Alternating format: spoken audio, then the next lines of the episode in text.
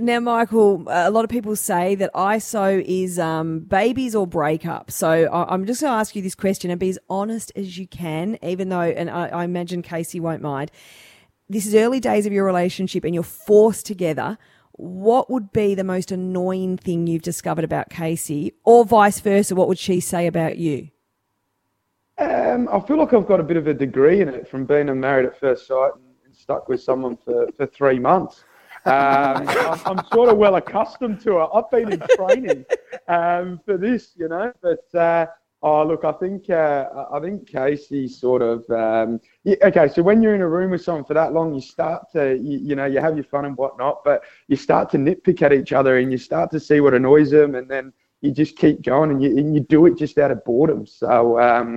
Um, yeah, I mean, look, speaking for KC, obviously I've got no bad habits, so Sure. she she's got nothing to say there, you know.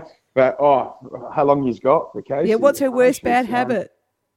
Mm, I'm pretty like I don't know. I get restless, so uh, I do get bored in ISO, um, and I'll sort of just start annoying her, asking her stupid questions, and um, she's like, "What are you talking about?" But um, I don't know. With with with KC, um, she's she's a homebody. She's um, she's a she's a wife in the making. She's used to sort of uh, of being indoors and, and and being sort of cooped up, whereas I'm not. So it is hard to sort of transition.